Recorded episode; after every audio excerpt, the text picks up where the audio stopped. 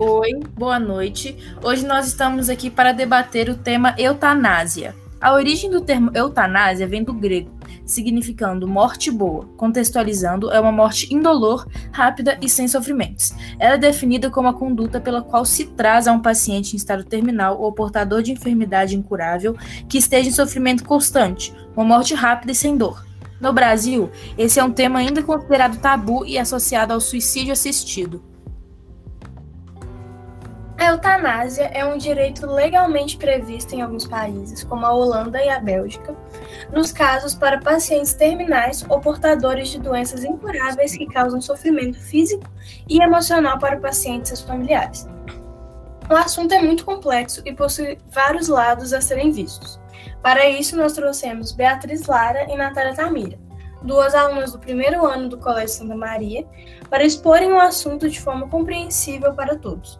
Muito obrigada pela presença, meninas. Então vamos começar. No primeiro momento, queremos entender o porquê da posição de cada uma nesse debate, levando em consideração que a Natália defende a legalização da eutanásia no Brasil e a Beatriz é contra. A palavra fica com a Natália, lembrando que cada uma tem um minuto e meio para defender a sua opinião.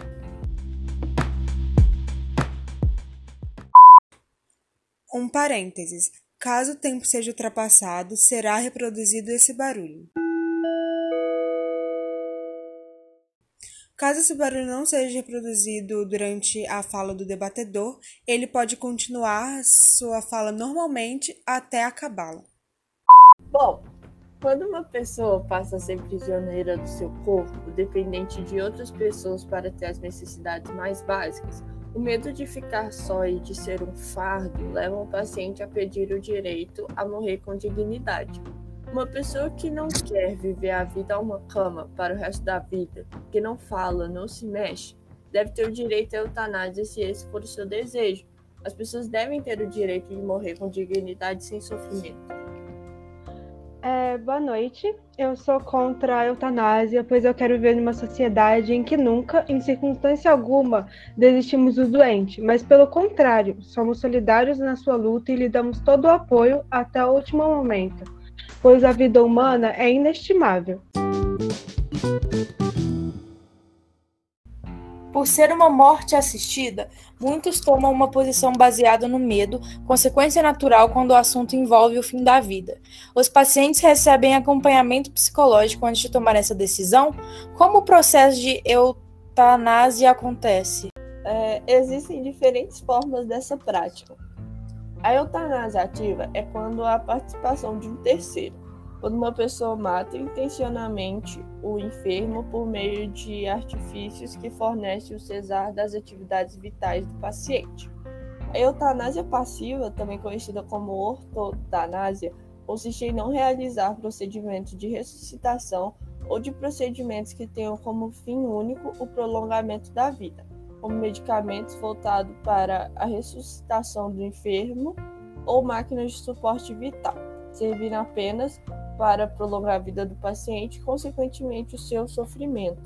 Essa prática nada mais é que permitir que o indivíduo em estado terminal, portador de doença incurável e que demonstre desejo consciente, possa passar por uma morte digna e sem sofrimento desnecessário, sem a utilização de procedimentos invasivos para a prolongação da vida biológica. Na minha visão, existem outros métodos que poderiam ser utilizados dentro desse cenário, como os cuidados paliativos. Apesar desse método utilizar medicamentos para a realização desse conforto, ele alcançaria os mesmos objetivos que os pacientes em estados terminais desejariam alcançar com a morte. Então, eu acredito ser muito mais racional o investimento nessa área do que em um procedimento que tiraria a vida do enfermo. Pois se olharmos a grande carência de cuidados paliativos que nosso país enfrenta, estaríamos a escolher um caminho mais fácil e, e economicamente mais viável do que o que leva em consideração a vida. Bom, sabemos que o processo da eutanásia já vem sendo discutido em vários países. No Brasil, essa prática é considerada um homicídio. Nossa cultura pode ter afetado essa decisão no Brasil? Já houve uma possibilidade de legalização? Existem casos de pessoas eutanasiadas no país?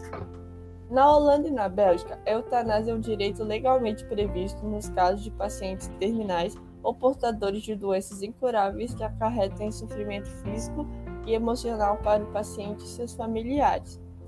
Enquanto nesses países desenvolvidos a eutanásia é um direito, no Brasil é um crime previsto em lei como assassinato. Lutar pela legalização da eutanásia no nosso país é lutar pelo direito da escolha individual, independente da crença religiosa, tendo sempre em vista a dignidade humana e o direito de acabar com o sofrimento quando não existe outra forma ou assistência do governo de maior qualidade. Na verdade, há vários problemas em relação a essa assistência, assistência que alternariam esse cenário de sofrimentos que muitos utilizam como principal argumento para a aprovação da eutanásia. É um levantamento mundial realizado pela Comissão Lacerte em 2017 mostra que 90% dos medicamentos prescritos para promover o alívio da, adequado da dor em um paciente de doenças graves é consumido por apenas 10% da população mundial. E esses 10% se encontram em países com alto PIB. E os outros 90% dos pacientes consomem apenas 10% dos medicamentos prescritos. E eu digo isso sem levar em consideração a deficiência dos profissionais que realizam os cuidados paliativos no Brasil, isto é, os profissionais que fornecem assistência humana e compassiva para os pacientes que se encontram nas últimas fases da doença e que não podem mais ser curadas. O déficit na medicina brasileira nos faz questionar que se cada, caso um paciente optasse pela eutanásia, seria porque ele realmente havia como última opção ou se, ou se é por causa da deficiência nessa área, que não fornece todos os direitos que ele tem. A moral da eutanásia desperta muita discussão entre os dois lados da moeda. Por ser uma questão pública que afeta nossas vidas e, por definição, nossas mortes Muitas das opiniões populares levam em consideração um ponto de vista religioso, de acordo com crenças individuais. Vocês acreditam que o âmbito religioso pode ser relevante nessa conversa?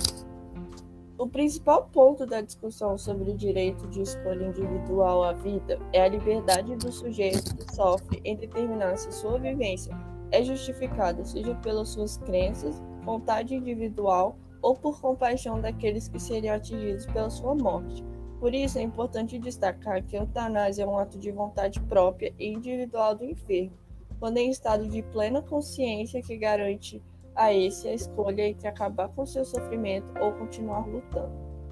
Ok, eu concordo com a liberdade individual. É realmente um direito que todos deveriam ter mas você diz isso sem considerar aqueles que se encontram em estado de total deficiência em um nível de serem incapazes de opinar. Diante desse cenário, o que é levado em consideração é a opinião dos familiares, principalmente quando o assunto são pessoas idosas. E existe casos em que a família está em conflito, podendo causar problemas no que se diz respeito a essa decisão final. Frente a isso, você está me falando que caso fosse decidido pelos familiares a eutanásia, o paciente deveria passar pelo procedimento? Bom, como dito anteriormente, a eutanásia deve ser um direito de escolha de um paciente consciente e por vontade própria e individual. Mas, hipoteticamente falando, na situação que você apresentou, a família do enfermo, se assim o quiser, os médicos podem interromper o uso de terapêuticas invasivas que distendem a existência de um paciente já considerado irrecuperável, uma vez que elas só provocam sofrimentos bons para a família. Aproveitando que você tocou no assunto do interrompimento da eutanásia, é, é possível que esse processo seja interrompido pelo próprio paciente ou por terceiros? É, em uma pesquisa realizada em Oregon, nos Estados Unidos, um dos poucos países americanos em que a eutanásia é legal, cerca de 36 pessoas que pediram a eutanásia e a quem foi realizada a dose letal optaram por não terminar o processo, acabando por morrer por causas naturais. Então, sim, o tratamento ele pode ser interrompido caso o paciente deseje isso. Mas em relação a terceiro, as opiniões e as ações dos familiares acabam influenciando na decisão daqueles pacientes capazes de opinar, principalmente quando o paciente se vê como um fardo ou empecilho na vida das outras pessoas. E aí, nesse caso, entra uma questão psicológica, né? Que mesmo que, é, que, mesmo que não muito discutida, pode acabar influenci influenciando significativamente na opinião do paciente. Países como a Holanda, que legalizaram a eutanásia, impuseram uma série de restrições para controlar a prática, cabendo a uma comissão regional de juízes, médicos, médicos e sociólogos o exame de cada caso. Dessa forma, o certo a se fazer seria submeter o paciente que deseja a eutanásia a acompanhamento médico psicológico antes de realizar sua escolha.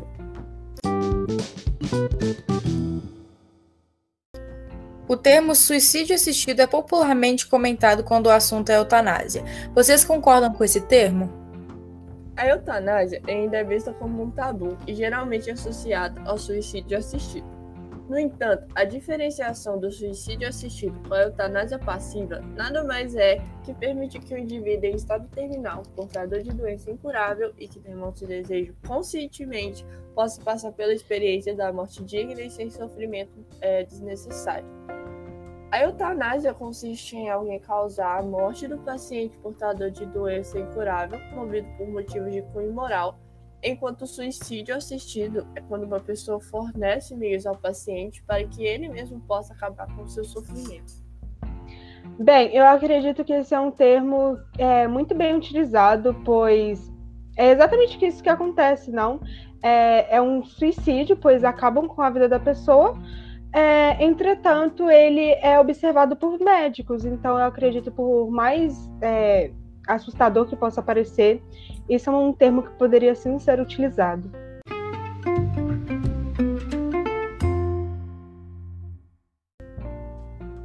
Como observamos ao longo do debate, esse assunto gera muitas opiniões divergentes. Enquanto um lado defende o direito de escolha para uma morte digna, o outro defende que a vida é algo inestimável e que deveriam ser feitos todos os esforços possíveis para evitar que ela acabe.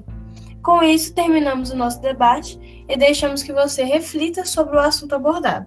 Agradeço a presença de todos e boa noite.